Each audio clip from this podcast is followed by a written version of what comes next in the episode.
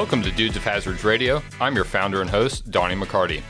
Today, we're listening to our 17th episode. Can't believe, I mean, honestly, that we're already at this number. It seems like we just started doing this not too long ago. But this is an episode I've been really looking forward to for a long time. Uh, I would say my longest friend, uh, Justin Fahn, is in the studio today with us. Um, really looking forward to sharing some stories uh, and just kind of reminiscing on some stuff and talking about the league. So, Justin, why don't you go ahead and just say hey to the dudes? What's going on, dudes? Excited to be on. I can't believe it's been uh, this long for me uh, to get on this podcast. Well, it's a little tough when you're you're out of town. I mean, living in Southern Pine, so you know you came in this weekend. We're playing rounds back to back days at the at the country club. Um, I think we're gonna have a fun time, and we are like, well, let's go ahead and knock out a podcast recording. So.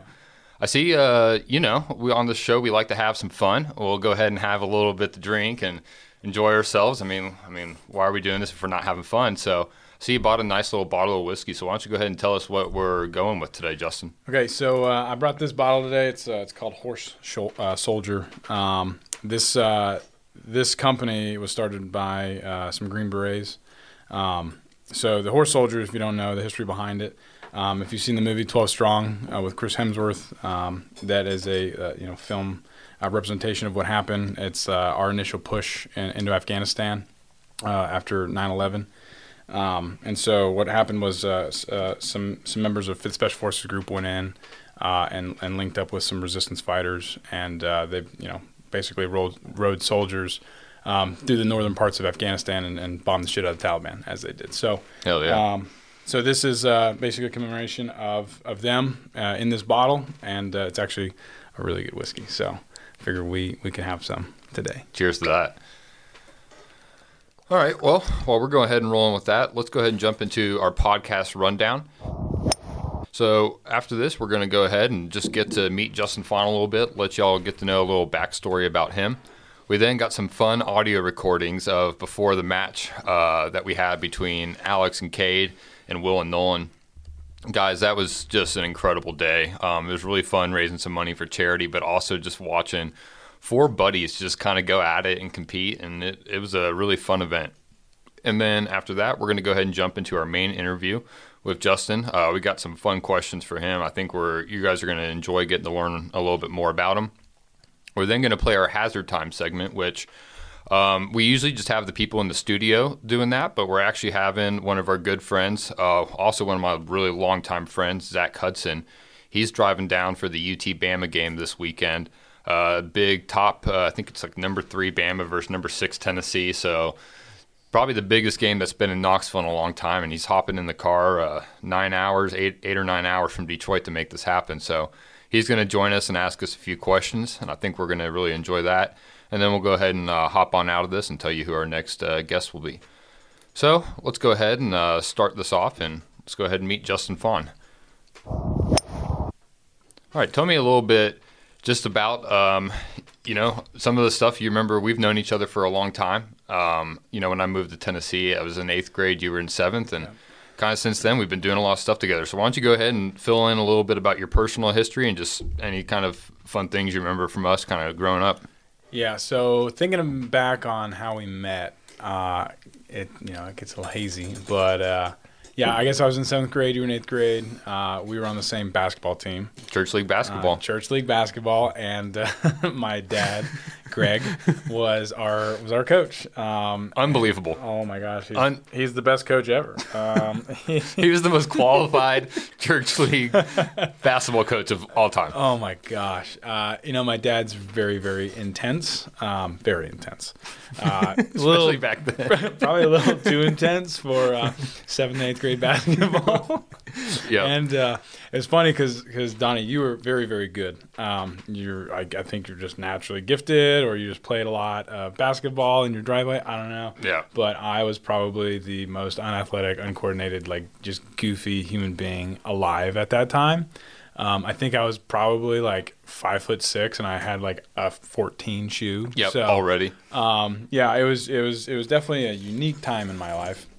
Um, so that's where we met, and we became very good friends. Um, you know, we uh, gosh, I mean, you went off to, to high school after that. Yep. And uh, and then I, you know, I caught up to you, but uh, we, uh, you know, after that we went to, to Tennessee high school, and Yep. I mean, we just basically just kept hanging out together. Um, gosh, but the the things we would mostly do, I think, was play basketball in Yep. your driveway, Oh yeah. and that got that got intense. It did. That, that, and that, I mean, you got a lot better through that. It, it was fun watching, like lanky, just uncoordinated you, then turn into you know pretty damn good football player in yourself. Made it on to the West Point football team. Uh, was a, pr- pretty much a stud at Tennessee High, which had a good team while you were there. So it was cool getting to watch you grow up and just kind of just a year behind me succeeding so much. Yeah, it, it was a good. Re- I think it was a great relationship because like I was, um, think I was pretty like quiet back then. I was pretty, uh, The irony. uh, this pretty self conscious. Like uh, I was like very timid and shy,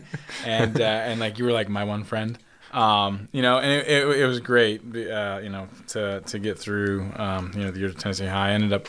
Yeah, playing football there all four years, and I, I wrestled like sophomore year. I think I played soccer. Yeah, I played soccer freshman year, and then I like ran track senior year. So, um, uh, had a really really good time there, uh, and then you know after that uh, I was fortunate enough to uh, to go up to New York to attend the uh, United States Military Academy.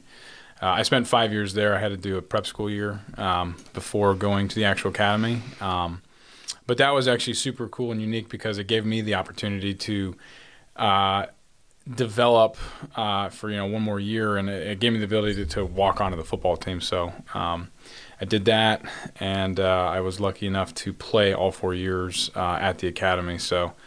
Um, you know, when I, I started at like a middle, uh, I started at a outside linebacker, um, and then through sophomore year into sophomore year, we had the coaching change. Coach Monken came in. Yeah. Uh, That's when there was some belief in the Army football Yeah, program. Like yeah. I remember your first year, it was like they were bad, but he came. we were so bad. Yeah, We were like, yeah, it was bad Army. It, it was it was so it's it's funny to think about because you get there and you're like this is this is Division One football. You're like this this is like I listen I Coach Eller or yeah Coach Ellerson like like he knows like what he's talking about like he this this guy is the real Mm-hmm. Yeah. deal and you just you you you believe um and you're like you're all in and then you're like maybe this isn't this is kind of weird uh, i'm not really spending that much time watching film or, or you know lifting weights and i'm not really doing i feel like i'm not doing that much in practice. Uh, it, it was it was it was strange um because i really didn't feel like i was doing a whole lot until coach monken came. Yeah. um, so we saw end of sophomore year, or yeah, halfway through sophomore year, we lost the Army Navy game, um, and uh, you know we were about to go on Christmas break, and uh, I remember the the superintendent came and he like pulled the whole football team in. He's like, hey. We're we're hiring a new head coach, um, and like two months later, Coach Monken came in, and that was like a rude awakening. Yeah. That was like, Oh yeah, oh, this is this is Division One football. this is real football. Yeah. And that was like a swift kick in the nuts because it was like, oh my gosh, I'm now dying. I'm so I'm struggling. Um, so I was also doing civil engineering as, my as my major. Uh, so I was like just I was drowning in, in credit hours. I was taking like 24 and a half credit hours. Gross. And then Coach Monken comes in and he's like, you're going to spend eight hours a day doing football. so. Yeah, Hope you enjoy your free time, motherfucker. also uh, along with that i was like 205 210 pounds like i was you know i was quick and i was i was like i was light uh, and coach monken like i had my meeting with him and he's like so he's like so what do you want to do and i was like i'll do anything you want me to do and he goes good you're going to gain 30 pounds and you're gonna be middle linebacker and i was just like oh my gosh like Sir, yes, sir. what am I doing? And uh, yeah, so I did, and uh, so I ended, up, I ended up playing. Uh, I ended up being the second string middle linebacker um, behind Jeremy Timpf, and that dude was just a phenomenal, phenomenal Yeah. guy. Um, and I played on all the special teams, but I um, I played in half the games my junior year. Up hurting my I, I tore my MCL halfway through senior year. Uh, I played in every single game, so Yeah. um, yeah, it was great experience. Um, Dude, it was so cool getting to watch you play and like seeing you on TV. I mean, like it's like you know, with being in the army myself, it was like easy for them to root for Army over Navy. But like once you joined, then it was like okay, like I actually became invested. Like I'd say for a while, that was my second team. Like after Nebraska, And at that point, like Army started winning more than Nebraska, so I was like, "Well, that's nice," because Nebraska's just Yeah. pissed me off for the last eight to ten years. And I remember one of my favorite things of your playing career there was when you invited me to the Army Navy game in Philadelphia, and me and Jamie came up and. You know, I had no idea really where these tickets were, and we're like walking in, and I'm like, you know what, like, I don't know what the stadium looks like, what's the layout's going to be. I'm like, we're probably in the upper deck somewhere in the corner, like, but that's going to be fine because it'll be fun. And we're walking in, and it's like, wait, we're in the lower bowl. Hmm, that's kind of neat. We find our section, and I start walking, and I'm like, wow, dude, I think we're at like the 40 yard line. And then we start walking down, and I'm like, we're in row like six. Holy shit. Like, we're behind the bench. It was cool. Remember in that game, you made a big tackle on one of the kickoff returns that saved a touchdown. Mm-hmm. Unfortunately, y'all didn't get the win there, but it came down to that Hail Mary. And that was like the belief that, like, Army can now beat Navy. Because, like, you guys had been on that tremendous just losing streak. And it, that, that was the game that it was like, okay, things are going in the right direction for Army. And that was cool to be there, even though y'all didn't get the, the that- W. Those last two years, like we, our record didn't show. The improvement y'all were. We, Yep. It was Agreed. I mean, true building years. Really, I mean, like that is a real thing. Um, uh, like there's no coach I believe in more than Coach Monken. That guy, like he knows what he's doing, Yep. and he's like one of the most hardcore dudes I've ever met in my life. That's awesome. Um, and he uh, just great coach, great leader. I, I, I think you know like West Point is you know the the premier leadership academy like Mm-hmm. Sure. in in the world. That's what they claim, right? I learned more about leadership on the football team than like the military academy like taught me. You know, Yeah. like there's just contact sports and being part of a team like that really, really, I think set me up for a lot of success Hell yeah. for being in the army. So Let's go ahead and talk about that for a second. You know, tell us just uh, a quick little two minute rundown of what your Army career kind of looks like and where you're at right now. Yeah. So uh, after graduation, I graduated in 2016, um, commissioned as an armor officer. So uh, that branch covers like tanks um, and like Cav Scout stuff. It, it's basically it's like reconnaissance in a nutshell. Um, and so uh, I went to I, I went down to Fort Benning. Uh, and I did all my my um, like basic uh, officer trainings down there. Spent about a year down there. Got to do um, like Army reconnaissance course. I did Ranger school. Uh, great time. Highly recommend. Ten out of ten. Um, That's a that's a genuine verified uh, user review. oh my gosh. Um, you really want to just you know get all you can out of life? Yeah, go to that school. Um, and then uh, and then I, I got posted at uh, Fort Bragg. So. Uh, Fort Bragg is in um, it's it's you know it's near Fayetteville, Southern Pines, Pinehurst area, dead center of like North Carolina, um, and uh, it, it's like the largest army base in the country. So um, I went there and I, I was in the 82nd Airborne Division, uh, and I, I moved around a couple battalions when I was there. I, I ended up being like a platoon leader for like three different platoons. Uh, I had a great time. I really had a great great time. I, was so lucky. I was like a platoon leader for like three years. Um, and uh, I ended up deploying to Afghanistan in 2019. Uh, yeah, so between 2019 and 2020, I was in Afghanistan Yep. and I was a mortar platoon leader. And uh, I got I got um, lucky enough to be like uh, like uplift support for a special forces um, detachment uh, out in the Nangarhar province. Um, and uh, in the Achin district down, it, it's like right down by the Pakistan border. And you want to talk about like middle of nowhere? Like that is the middle of nowhere. Like you think it's bad here in Northeast Tennessee sometimes. You're like, no, you've not seen the middle of nowhere. These people thought like our helicopters were dragons. Like they, they I mean, it, it's it's crazy to see people that live up in mountains like Yeah. that. And uh, yeah, um, really really unique experience out there. Um, uh, it, I think I was like really on the on the back end of, of the ISIS fight in Afghanistan. That's really what we were there to do. Um, so we were pretty much in, in like a like a lockdown fight with uh, like just a horde of ISIS members like that were crossing the border between Pakistan and Afghanistan and that um, in it's called the Mohmand Valley. Uh, so we were we were there. Uh, I was there for about three months, um, and that's whenever there was about 1,500 ISIS members, uh, mostly women and children at that point. um, that surrendered to our fob. Um, they came through. Uh, we processed them all, shipped them off. For the people that don't know, what's a fob?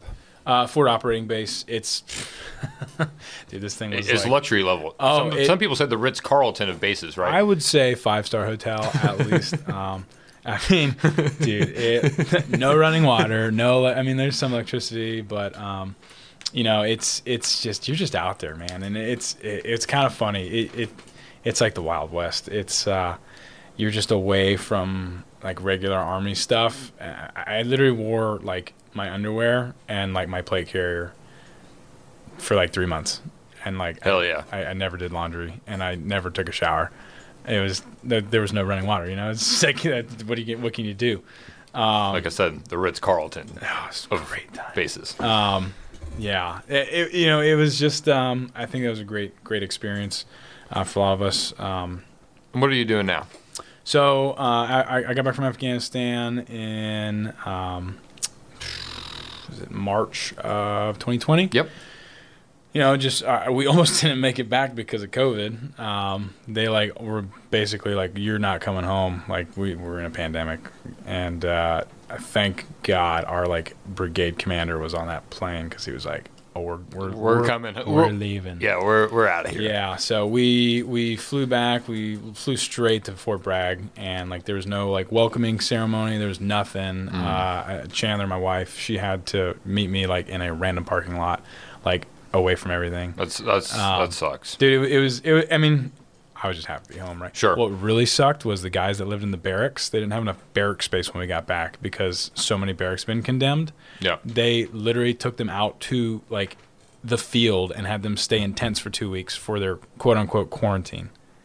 That really sucked. That's drawing the short end of the stick. Unbelievable. They were like, "You guys get on this bus. Thank you for your service. Welcome home. Yeah, welcome home. Nine months. Like, dude, uh, it was it was so sad, dude. And I, I mean, I, I got to go home with with Chandler, and we. I mean, I got to quarantine my house. Um, Worst places to do that. well, dude, it was, it was that was that was crazy. But uh, but anyway, I I, uh, I got the opportunity to work with a lot of SF guys over in uh, in Afghanistan, so I knew that was pretty much what I wanted to do. Um, so I went to the selection um, later that year. Uh, that's pretty much what I've been doing the past two years. Just been in school, training up, um, finishing up my course right now, and uh, I'm I'm currently in a uh, a French uh, like a it's like an advanced learning French language course. It's four months, and I'm supposed to be like semi fluent at the end of this thing in, in French. So Now you can really sweet talk Chandler. Oh, man, she's in, she's in trouble. je parle français avec confiance. she loves it. I bet. Uh, tell us real quick. So you married to Chandler. Yep. Um, tell us a little bit about her and just uh, what other family members you have in there. Yeah, so Chandler, um, Chandler and I met when I was a I was just starting sophomore year at West Point. So we've been together for a long time now, um, and uh, we've been married for five years uh, this December. Um, so it's just us, us right now. No kids. That's a good mark. Five five years is good. Yeah, so no no kids yet. Um, we're planning on having some kids probably next year or so. Got some fur babies though. We have two dogs. Um, they're great. They're about mid-sized dogs. Tucker and Patchy. They're they're good. Um, Are you saying both are good? I'm, I'm thinking you, you got a favorite between the two of them. well, let's go ahead. I, mean, never tell you. it's Patchy. It, you know, it, I mean, my Instagram handle uh, gives it away. Um, but uh, no, they're, they're both great dogs. I love, I love my dogs. They're- Um, They're very different, but honestly, they're both really sweet. Um, Tucker tries to play this scaredy cat He routine. hard to get. But hard to get, but like once you got him, he's Patch is just a, you know, he's a, he's a tank, dude. That dude, you know, they definitely can save and skimp on their uh, their bills each month, knowing they have a home security system in Patchy. This dude is gonna not gonna be a fun experience for anyone coming in the house late at night. yeah. So uh, He's a big boy. he's a he's a good dog. He is. Um, but yeah, so that's uh, that's us, and then uh, you know my my parents still live here in Tennessee, in Bristol. Um, Dad's a league member. My dad is a league member. Yeah, I got him to join. He loves it. He loves. He just he loves supporting you. First of all, Oh, that's cool. I mean, that was that was originally like his like he's like I just want to support Doni, and then he like came to some of the events. Yeah, this like, is so much. This is actually fun and Yeah. can support. So d- double win right there. Yeah. Well, yeah. let's go ahead and um, we're going to go ahead and take a little break talking from us. We got some fun audio recordings I mentioned earlier from the match, and so we're basically to set the setting right here. We're sitting around the table on the patio out at uh, Johnson City Country Club, right offside the 16th uh, tee and 18th green, just having a beverage before the round, and so you know it'd be fun to get a little smack talk going between the guys. So. We're going to play a couple recordings that we have from this, and I think uh, you guys will enjoy hearing some of the smack talk. All right, Nolan.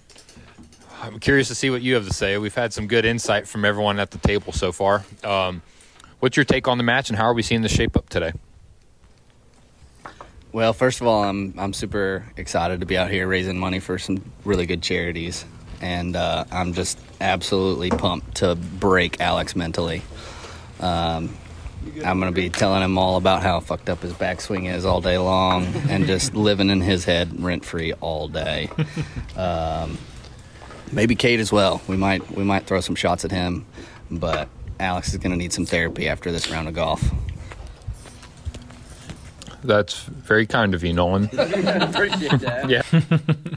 What a roast. Yeah, I know. Just just really dunking on his best friend, just wanting to cause him mental anguish. Um, little backstory that um, a comment about oh your backswing's fucked up. We were playing at um, Cattails one time, and Alex, you know, good good golfer, but kind of was getting off to a rough start that day. I mean, maybe he was like seven over through four, maybe nine. I don't know. It wasn't good.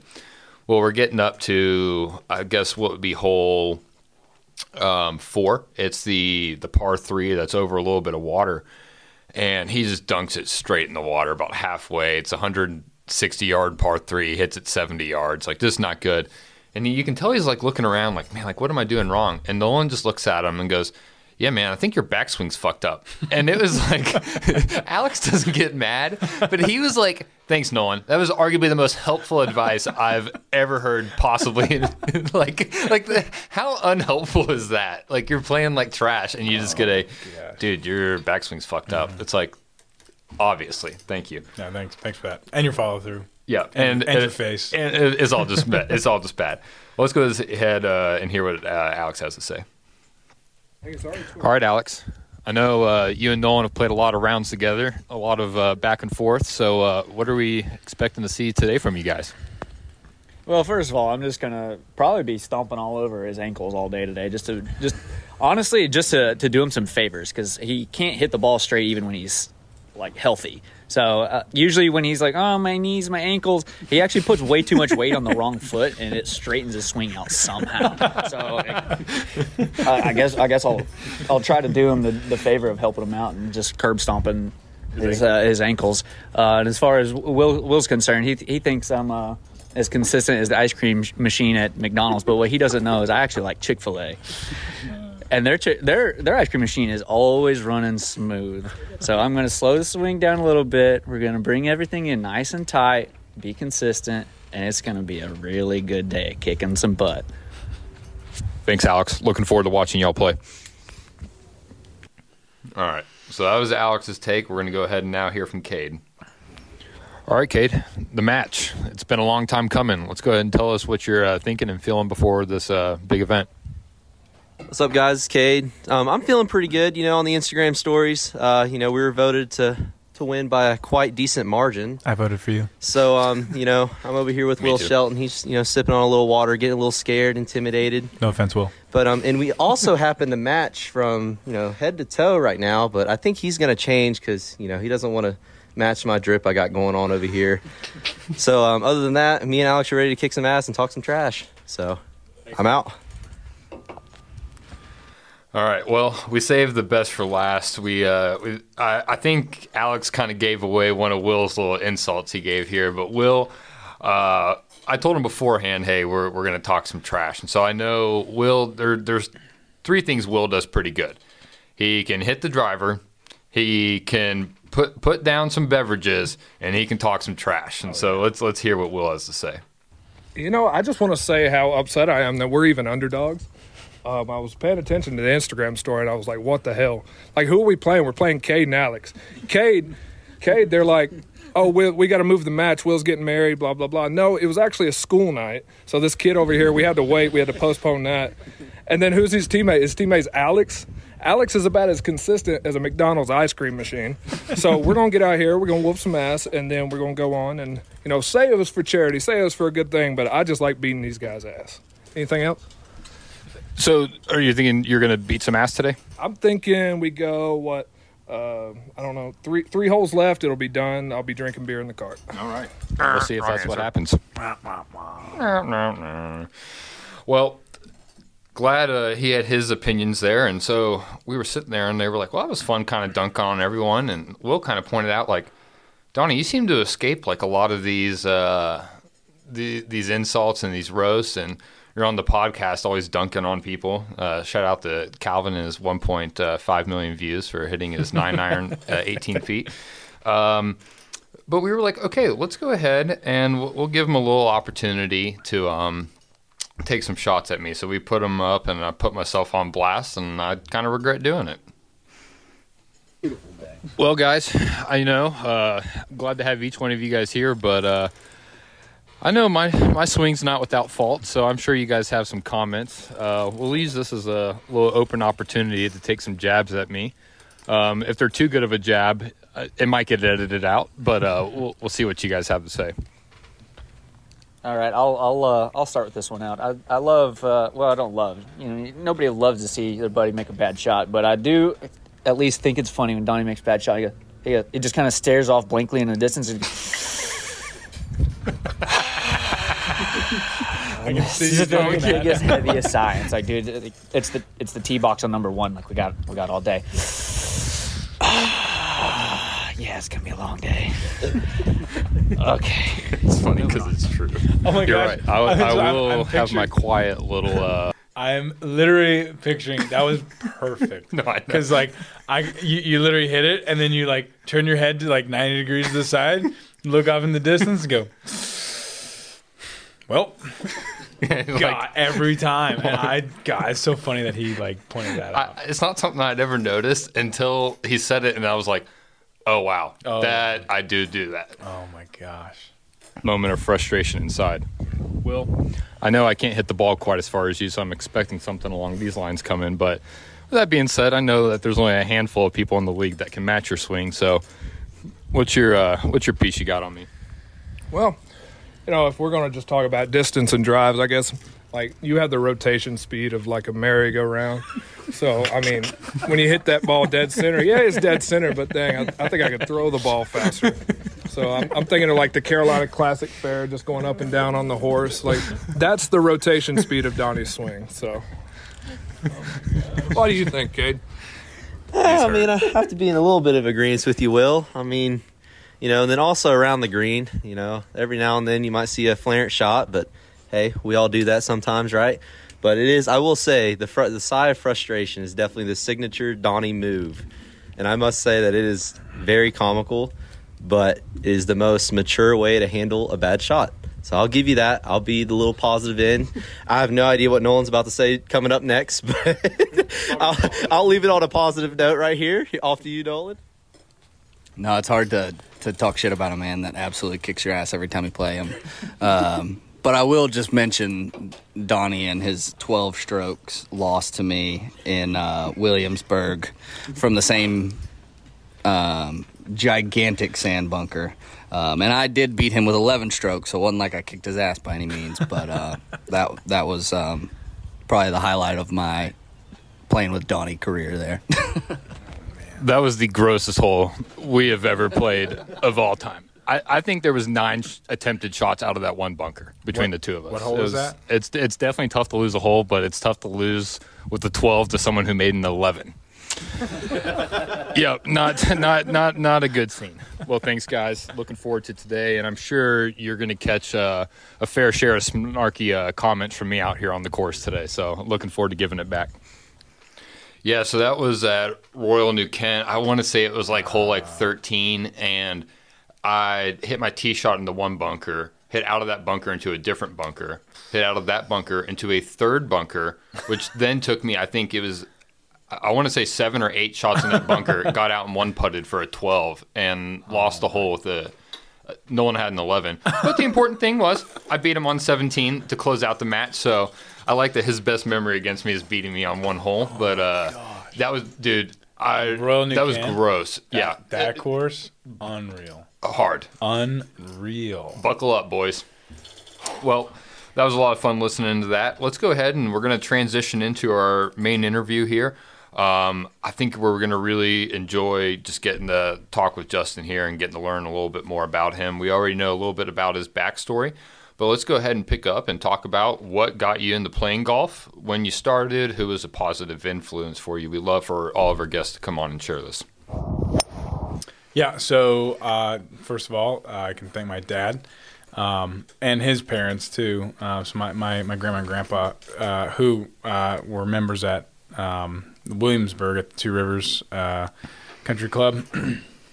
uh, that they've been big golfers pretty much ever since I can remember. I don't know if they started off when they were young, but um, you know they they had my my dad play, and then uh, growing up, you know I just I love playing sports, and uh, you know my dad kind of got me into it. I don't remember necessarily my first ever set of clubs. I probably just like choked up on his. Uh, like, Like, like we're just borrowing this. yeah.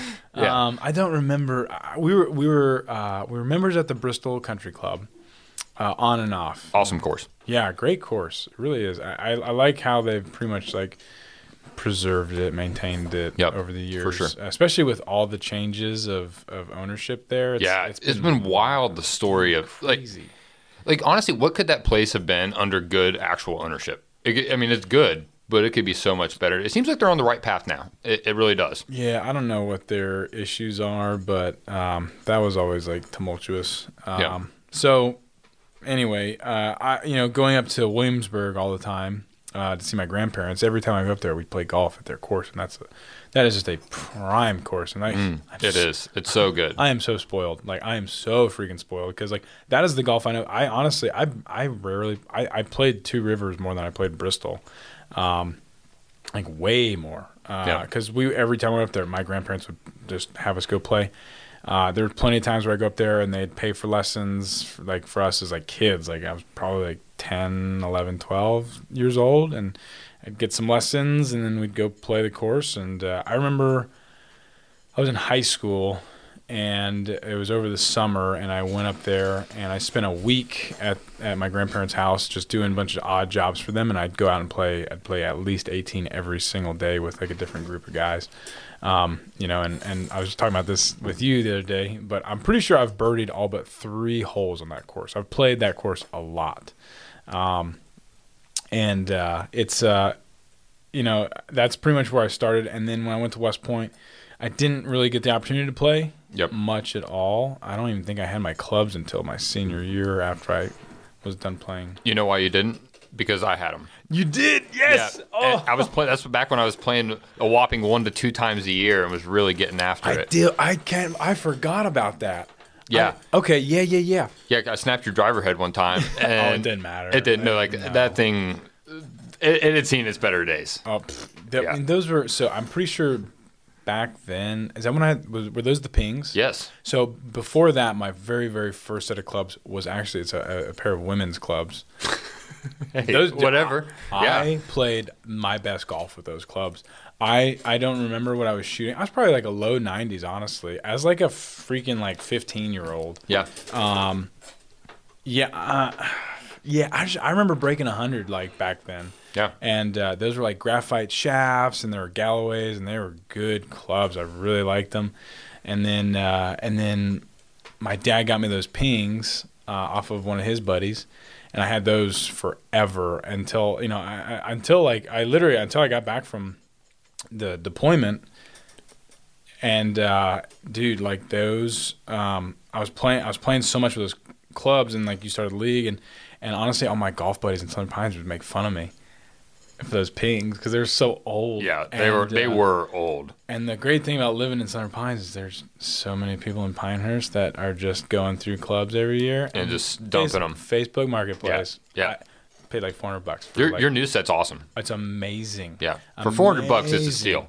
And uh, and I'm slowly diving into the the um, PXG world. So Mm. slowly getting like club by club.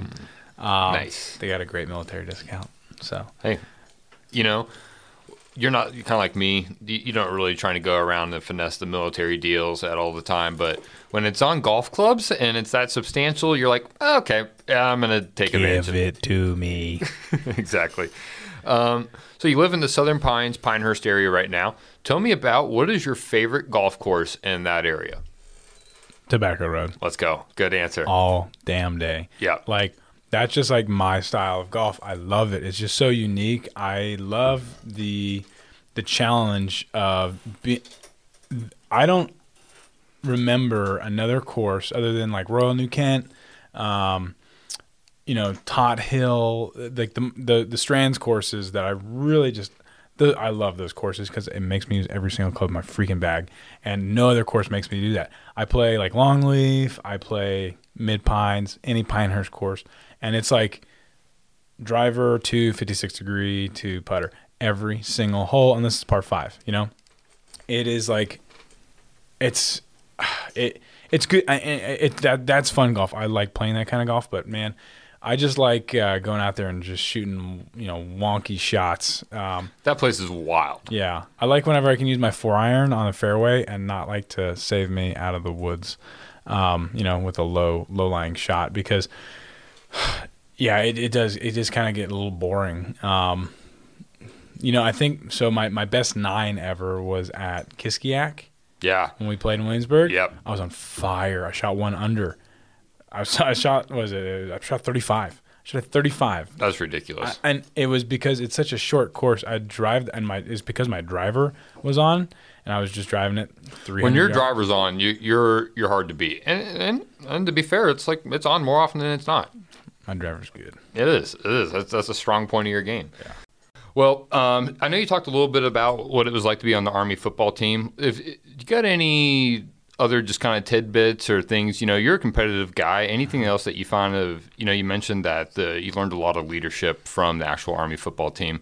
Take like just another minute or two and tell me a little bit about what else you felt like you learned and really took away from that experience. Hmm.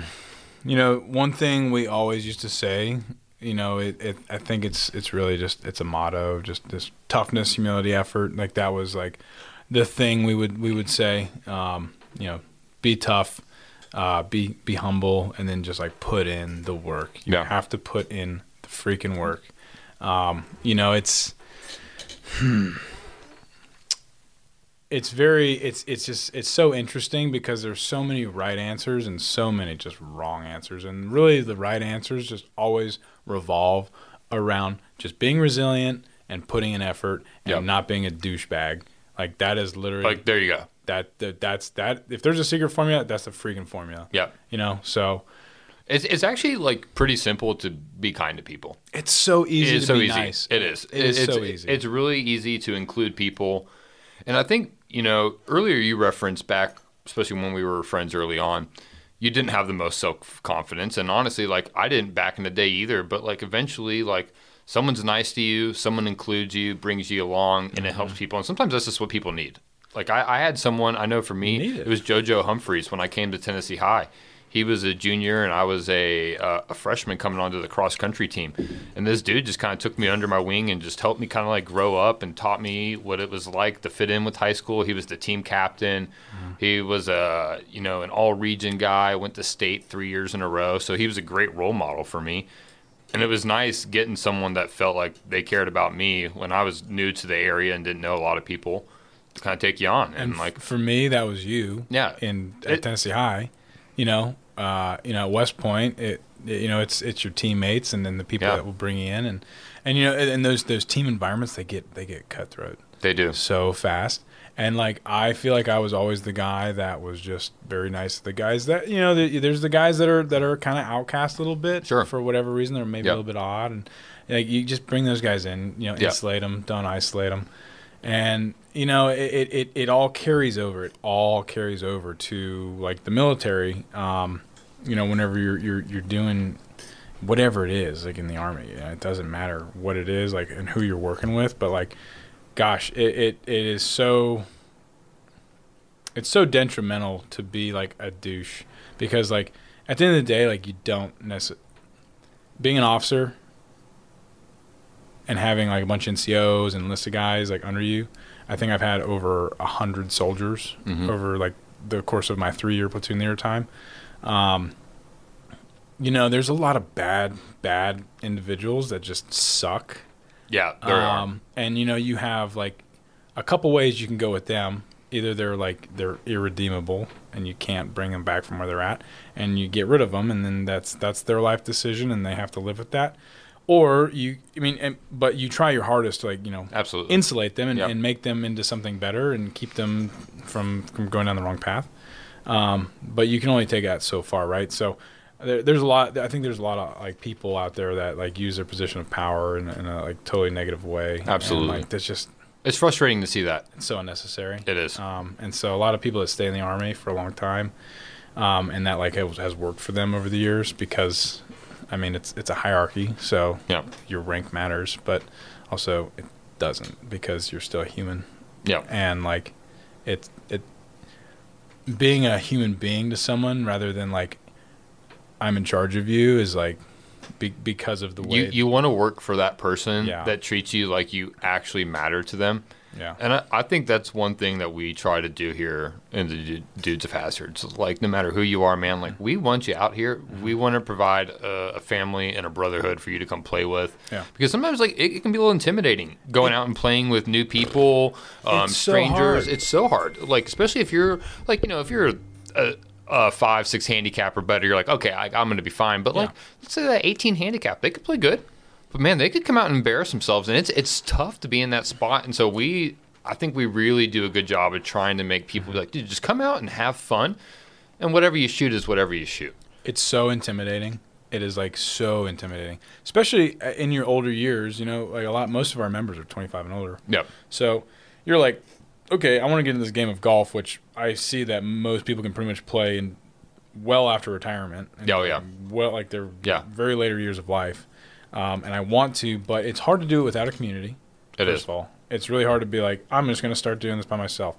And like also with that community, it's so intimidating because like you come and play with like like people like us, and you're like these guys are good at golf. Like I'm I'm decent at golf, you're decent at golf, but we've got some guys that are really freaking. Yeah, good. we do. That is so freaking intimidating. It can be. Yeah. Um, so it's so hard, and like you know, like I love the league for this reason is like anyone can literally show up, And be a part of us. and it doesn't matter what you shoot. It doesn't. I, I, people ask to play with me all the time, and they're like, "Dude, I suck." And I'm like, Okay. good, Sweet. good. Yeah. Glad you suck. let's, make, let's make you better. You know, like, like, like. Ah, I don't. I don't care if that you're bad. The only thing I, I, I ask of you is like just Have a good attitude. have a good attitude, have good etiquette. yeah. If I tell Yeah. you something, like just do it. Like simple stuff. It, this is actually where it gets pretty pretty interesting. Is like it doesn't matter if you shoot poorly. It is like if you act poorly. That's where Yes. it matters. Yeah, so it like does. I remember like. So I have good etiquette. I have good golf etiquette because like I grew up playing Yep. with my grandparents at Two Rivers, and like that is like don't even throw your freaking tee on the tee box after you're done teeing off because it'll like you know dull the blades of the freaking lawnmower. Like don't do that. That is not that is not etiquette, and that, that that's okay for a lot of courses, obviously, but like not two rivers. So I grew up with a high standard of etiquette. And I remember playing with you in the beginning, and like you just don't know. No, yeah. Like, you just, don't. You just don't know. Like the way you fix divots the first time I played with you, Yeah. you fixed them the wrong way. Yeah, I did. But like Someone has to tell you. It in, it's intuitive to do it the way you did it, and then I was like, do it this way, and then you're like, really? And then I was like, yeah. You're like, oh, okay, Yeah. and that's that's it. Like that's it. You just gotta tell someone because like I know like as a you had a lot more golf knowledge. Like when we first started up, the gap. I mean, you you still probably got the edge on me a little bit, but the gap was a lot bigger two to three years ago when I first was playing, and it was nice to like have someone like you to kind of be like, uh, yeah, you don't do this here, and I'm like, oh shit, Yeah. like I just didn't know. Because I've played with people that I'm like, hey, don't do that. Yeah. Or like you you just did something that's like actually like really bad etiquette, and they will, and and they like shut down. Yeah. Or they're like, No, just screw you, and you're like, no, dude, I'm trying to help you. okay, Yeah. I- you know, you can get bent. You know. Yeah. All right, Justin. Um, two more questions here. Let's go ahead and just uh, maybe this one's not as much a question, but you're basically our vice president of operations for the Dudes of Hazards. Um, tell me a little bit about, or tell our listeners more. I, I know what you do, but tell them a little bit about what you do and your role for the league. Well, I'm I'm very important. If you didn't know. I mean, VP. it's almost it's one letter short of VIP. So Uh, yeah, it's uh, you know, I, I'm actually I, I'm really excited to be like a part of all of this. I'm glad I can have like my two cents in. Um, at the end of the day, like like the bottom line is, I feel like I'm just like a uh, like a verifying voice for you. Yeah. for a lot of things. Um, I mean, you are the like tactical and strategic wizard of this organization. Um, you know, I, I feel like I do very. I, I really don't feel like I'm even working for like the dudes of hazards. I just I I look at a lot of things that go out, like a lot of stuff that gets sent out, make sure it looks good. Um, you know, and then really, bottom line is it's like it's like ideas. Yeah. Lot of it's just Yeah, ideas. I mean it's operational type stuff. You you oversee our membership. I know you're going to be working closely with Will Shelton, who's our membership uh, director, with that. Uh, Calvin's our communication director. I know you two work very closely together, especially when he's sending out memos, getting things ready to go out for the league or league magazine. Um, and yeah, you're right, dude. Like you just when you have a good of a friendship as we do, like I trust you. And what's nice is like I got friends that are there for me, and but like I realize like sometimes people are just going to tell you sometimes answers they want to hear. I feel like you're really good. I don't always listen to you when you give your advice, but like I can trust that you're going to give me like your advice and just tell me how it is and from the way you see it. We don't always agree, but I'd say 90 plus percent of the time we do. Yeah, we're, we- we're pretty similar on a lot of things, but it's nice to have either that confirming voice or someone to kind of be like, "Hey, man, I actually think this should be the route we go," and I trust that you can always be that voice. And I think that's why you're a great right hand man, especially along with Zac Hudson, who we're going to hear from shortly for uh, Hazards time, which I think you guys will enjoy. Um, Yeah. These are great guys that I'm I'm surrounded with to help me pull this off. Hey, Um, and real quick though, I just want to say I don't know if people say this enough or or have like commended you on this, but um, to like the dudes and to all of our listeners and people that like have paid attention to what's been going on over the past couple of years.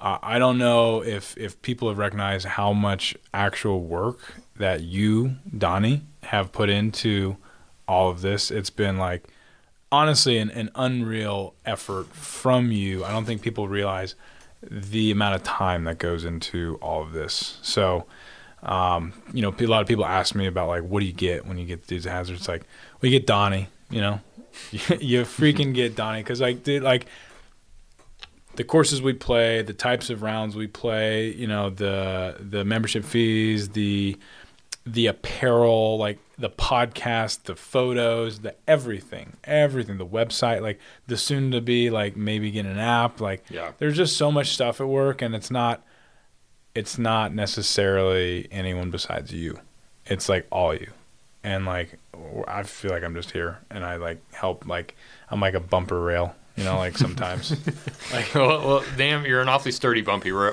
bumper rail. So you know, I, I appreciate that, man. Thanks for the the kind words, and it's it's worth it to have relationships that between friends from a long time, getting to keep them like fostered, and then just meeting all these new people and these connections through the golf industry. It's it's a great world to be a part of, and I'm I'm glad to do it.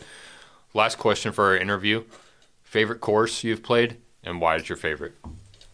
Favorite course of all time it has to be two rivers There you go. Club. i mean like that's hands down it is the best course it is the most well maintained course it is the one of the prettiest courses i've ever played 16 through 18 is just it's heaven. It- it's, it's golf paradise. and i'm a mountain golf guy i love mountain golf but gee, and this isn't Oof. this isn't like this isn't like beach golf no, it's not. It's It- like it- river it's golf. river golf, but it feels so much more than that. swamp golf it's like yeah, Caledonia it's amazing. Yeah, sure, is. sure, yeah. Um, it is like, and and the, literally, I've been playing there for twenty years plus, and it is it hasn't changed.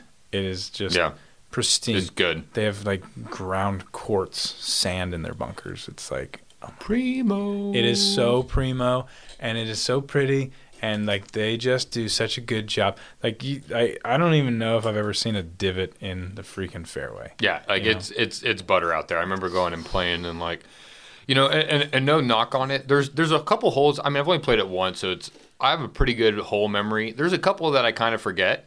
16 through 18 is just as good as it gets. And there's another like five to six holes that are really fucking good. So There, there's some that just kind of like, oh, it was just a par four or whatever. Yeah. But like, Yep. Mm-hmm. but the whole time though, the conditioning and the upkeep, the maintenance is just great. eh? is and it's it's nice. So, unreal. well, that was a great time. Let's go ahead and uh, transition into our hazard time. Couple questions. Zac's going to be calling in. He's uh, he's on the road right now. Uh, coming down, like I said, for this big UT versus Bama game. I, I can't imagine all this time and money he's wasting in gas and tickets to watch the Vols lose. Sucks to suck, but let's go ahead and hear from him. Hey, man. Zac, what's going on? How's it going? Oh, pretty good. Me and uh, Fahn are in the recording studio. We just cracked open our first beer at 10:51 this morning, so maybe a little early, but it's a Saturday. And uh, on this Saturday, I know that you're doing something. Why don't you go ahead and tell the dudes what you're getting into this weekend? Well, woke up at uh, 3 o'clock in the morning uh, to some freezing cold weather in Detroit and got my happy ass in my car, and I'm driving down to Knoxville to uh, hopefully see the Vols beat some ass. Who are they playing this weekend, Zac? They are playing Bama this weekend, so, uh, I mean, really, probably biggest game that I can remember Yeah, uh, since I was in like elementary school, middle school, maybe. Like, but uh, feeling good, feeling good. So uh, amped up on Red Bull and uh, watch game day. Hey, All right. hey, Zac, it's Justin. Hey, yeah, how long of a drive is it for you? It is uh, eight and a half hours, but I've been driving like eh, 85, 90, so uh, I, I'm gonna make it in a little under eight. Okay, so uh, you're pretty dedicated, I'd say. Yeah, pretty. Uh, feeling pretty good though. 30 minutes out now, so Hey, well, hell yeah, good. good. Sounds like we caught you at a good time. Well, what we're going to do this week, guys, um, we're going to do things a little different. Usually, the hazards time is between uh, the two people doing the podcast, and we're asking each other questions. But we're going to do it a little different this week and have Zac Hudson take turns asking me and Justin Fahn some questions. So we're going to go ahead and, uh, you know, we always say we're going to put five minutes on the clock, and it's never five minutes. Um, so we're going to go ahead and go with 10 this week and see if we can make that work. Um, and hopefully, we can get these in. So, Zac, you ready for these? Yep. All right. Do it. Let's go ahead and get it started. All right. So, um, what is either your favorite hole that you have played this year, or just favorite golf memory from this past season? I would say hole number 12 at Old Toccoa. It's the short par three that's about 100, 110 yards up on top of the mountain. And from up there, you can kind of just look out and see everywhere. Um, in the Blue Ridge area of North Georgia, it's just really scenic. I mean, I remember both every time I've played that hole, I've played it well. So, like, I'd say for me, that was probably my favorite hole. I just I love a good short par three to where you can try to put one close and grab a birdie. Um, I just I think those are a lot of fun. Uh, Justin, what are you thinking? Yeah, so I think I have, I, I definitely have two, I think, that I can think of right now. Um, so, same at Old Toccoa. we had, there's that uh, par four that's just like straight downhill. Number six. Number six. Yep. Yeah, it, that thing was nuts. It wa- that was a close. Like I was really debating between that that hole too. Yeah, you can pretty much drive the green, and it's like a, I mean, how it's probably 400 yards, Yeah, yeah. and it is so far downhill that if you hit a great shot, you can probably roll it onto the green. And I had a, I had a great drive, and uh, I almost, I think I almost hit the green on that hole because it was such, it was like right in the middle of the fairway, and it like rolled all the way down, like basically up to the fringe. I think I still managed to bogey it. Um, but no, I think uh, another one. I think my actual favorite one is uh, when we played Tobacco Road this year. Uh, the very first hole, which I I love. That Oh hole. yeah, you killed it, man. Such a good hole, and uh, I and it's it's a blind shot, and the starter waved at us, and I was like, oh okay, that's uh, it's our cue, and we, we we teed off, and I hit like a beautiful draw, um, went exactly where it needed to go, and like not even like two seconds later, like Corey and the rest of his group like popped out of like the side of the hill, and they were like, "Dude, you're about to hit us." Um, We're like, dude, the starter waves us on. like my bad. Um, and so this is a par five, and uh, and I remember I hit like a like a three wood right after that, Mm-hmm. Yep. and it was perfect. And I ended up within like twenty feet of the hole. Yeah. I was like ecstatic, and I was putting for eagle, and uh, I like just missed the eagle putt. had a really easy tap in bird, and that was in that two man tournament. Which actually, I remember we had a stroke on that hole, so that was like a net eagle for us, like off the bat, which was nice. Uh, it was a good start. yeah. Um, You know, if I was thinking of one of my favorite memories, um, a bunch of good ones. Two that come to mind that really have stood out was after the last day at Springdale, um, and everyone was finishing. I remember just I, didn't particularly play very good that weekend, but just had a great time, and it was really nice just being up in the mountains, tucked away, and just being in that environment. And I remember like after it was done. Me and Alex sat for almost two hours on the back porch, just the two of us, just talking about life and golf, and I mean, just our our wives or sisters talking about them. Uh, it was good, just kind of getting to sit there and talk about some real life stuff. And then, as far as playing the round at Primland, this year I played 36 holes earlier this year with uh, Josh, Dan, and uh, Zach Hill, and that was an absolute blast. I shot my personal best up there for that course, like an 84 in the morning. And then me and Josh played a two man scramble and had fun. And that was when Dan, uh, you know, we were talking about this last night. There's there's own ball Dan, which is not very good, like like low to mid 90s all the time. But tournament Dan is a different man. He turns it on. And I've only seen like tournament Dan play, and so we're going here, and Calvin's telling me like, ah, yeah, he'll definitely be in the 90s. His first time up there shoots an 88, and then plays his own ball again in the afternoon to shoot an 81 and his best score ever. And that was just really cool to be a part of that and watch someone play that much above their ability level. So I'd say that's one of my favorite memories. It's fun to see Dan do well because he's such a good dude. He is. and he's so nice, and it's so funny to just you know sometimes watch him play. And and I, I knew Dan before he like joined the league, and uh, man, it was funny when he did start playing for the league and he started doing so well. I was like, I was super happy for him. Yep. All right, Zac, what else you got? Ah, damn. On that same point, I'll never forget heckling Dan with uh, the first tournament this year on the Whiskey Challenge shot. At the It was Open. Good, good with him and Ian that day. That was a that was a blast. So uh, Yeah. I uh, good to good to hear he went out and uh, played lights out. Um, the next question I got for you is, what is a course next year that you're really looking forward to playing that you haven't played before? If you've got one on the schedule or one you want to try and play. I'm going down to Jamaica next year, and I'm playing three rounds down there. Um, I think one of them's like a top ten in the Caribbean. Uh, so I would say for me, that's probably the courses. Um, I'm kind of drawing a blank on some of the names of them, but going down there for that, I think is going to be my most looking forward to trip of the year.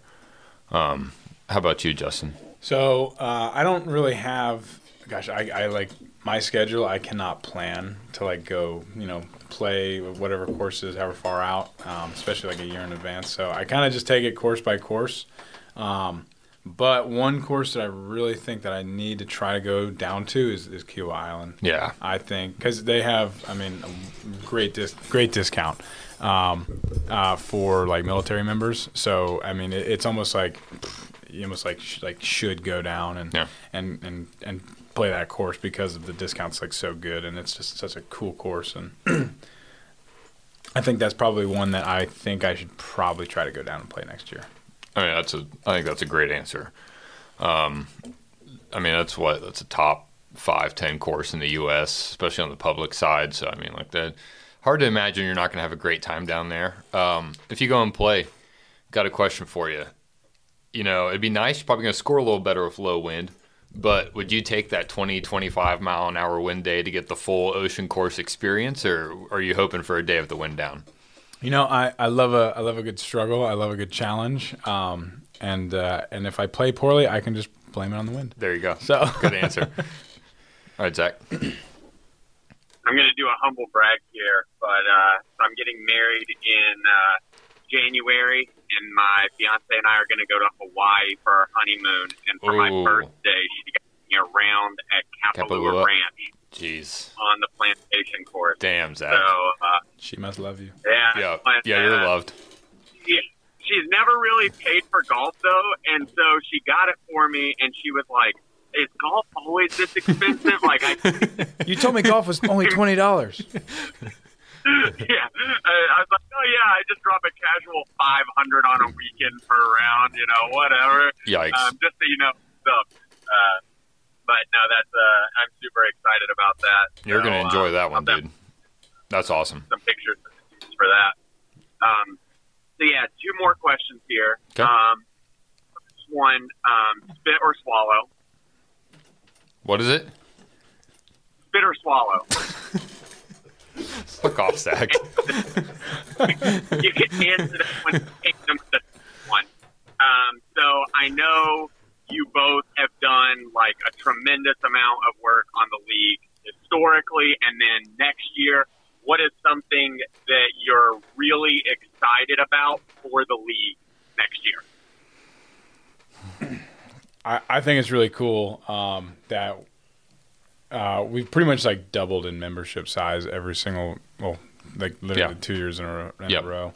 Um, you know, I, I really just look forward to seeing how many more people we can get on board, and uh, I really love meeting like all the new people that come. You know, to these tournaments. Uh, you know, I, I, have a great golf community where I'm at, but um, you know, it's great to see just people excited about you know, joining the league. Um, yeah, I, I talk to people all the time in like my hometown, uh, and they'll be like, "Tell me about the dudes at Hazards," and you know, I, I get, I just, I, I can, I spent like five sentences, and they're like, "Dude, take my money! Like, I want to join," uh, or like, you know, like that, they just think it's super cool. Um, Yeah. So like the you, you like see like a like a flare in people's eyes. Just people like light up, and they're like, "This is like super super neat." You know, I, I would have to agree with that. It it is really wild. Um, just getting to see the amount of people that are interested in what we're doing and the culture that we've created. I know for me, next year, um, we want to really try to offer a lot to our members. So we're going with like an in-town local event each month of the year and an out-of-town one. Just I'm really excited at the amount of events and opportunities to come out and play golf and featuring different formats from charity tournaments to select uh, invitationals for our best players in the league to a cross league uh, Ryder Cup challenge that we're doing with the Bogey Brothers coming up to glow ball events, the Open that we have. We offer so many different things, and I think it's fun getting to see people come out and finding like a format or a course that they haven't played before and being like, damn, like that that was worth the experience of coming out for the weekend, and that's just that's rewarding, and I think we're going to continue to see a lot of that. And then um, one other thing, we're just there's a lot of things in the works right now. It's it's it's taken a lot of effort to put them together. But I think over this next year and this off season, we're going to see a lot of improvements. Um, I mean, this we're still learning. This is our second year of doing this. We're we're only getting better and figuring out how to be more successful. And um, I've honestly felt like I've built a just stellar team around me, including the two of y'all to help pull this off. And like this league's in good hands uh, moving forward. So I just I'm excited for what we have on the schedule and what we can be. Zac, what I mean, what are you thinking? Go ahead and answer that question for yourself. No, I am just super excited to see the success that this has had in just two short years, really, um, and excited to see it grow, even from like afar and only being able to make like one or two things a year. Um, just the continued like excitement around each event, being able to book them out, all of the interest and like success we've had. So I'm excited to see that continue to grow, especially with some of the investments and changes we're, we're hoping to put in on the infrastructure side of things to make it a lot cooler experience for all of our members. Absolutely. Well, Zac, thanks for joining us for Hazards Time. It was fun getting to talk to you. Um, you know, I'd be, I wouldn't be truthful with you if I said uh, go Vols. Um, but I also don't wish one of my good friends to travel eight hours in a car to watch his team lose. But maybe here's a compromise. Uh, the line is at nine for Alabama, and I took Tennessee at plus nine. So m- maybe just a nice three point loss by the Vols, a nice little moral victory. That'd be good for both sides. What do you say? I'd say no. Okay. Well, there we go. All right, Zac. Hey, have fun at the game. Uh, try to be safe. I imagine the Knoxville police are going to have their hands full tonight. So prayers up for those guys. Yeah. It's going to be a long night. I'm 14 minutes from cracking a high school beer myself. So uh, thanks for having me on, and uh, go Vols. All right. Love getting to hear from him, one of our good friends. Let's go ahead and wrap this up, uh, though. This was a really, Justin, thanks for coming on, man. This, this was a lot of fun having you. Uh, you know, I really, I really enjoyed being here, and uh, you know, thanks for having me on. And Yeah. I can't wait for the next time I get to come on. You got a social media for anyone to follow you on? Uh, yeah, if you want to follow me, I'm on Patchy the Destroyer. Um, Yep. It's my dog. That's his dog. But, big, uh, big dog fan. I don't really post any dog content. I'm really just my story and the, and the, the, the league stuff. Yep. Uh, we have episode 18 coming up next, featuring Chris Haley, the general manager of Blackthorn Club. I think that's going to be an exciting one to listen to. And as always, dudes, keep it classy. Class.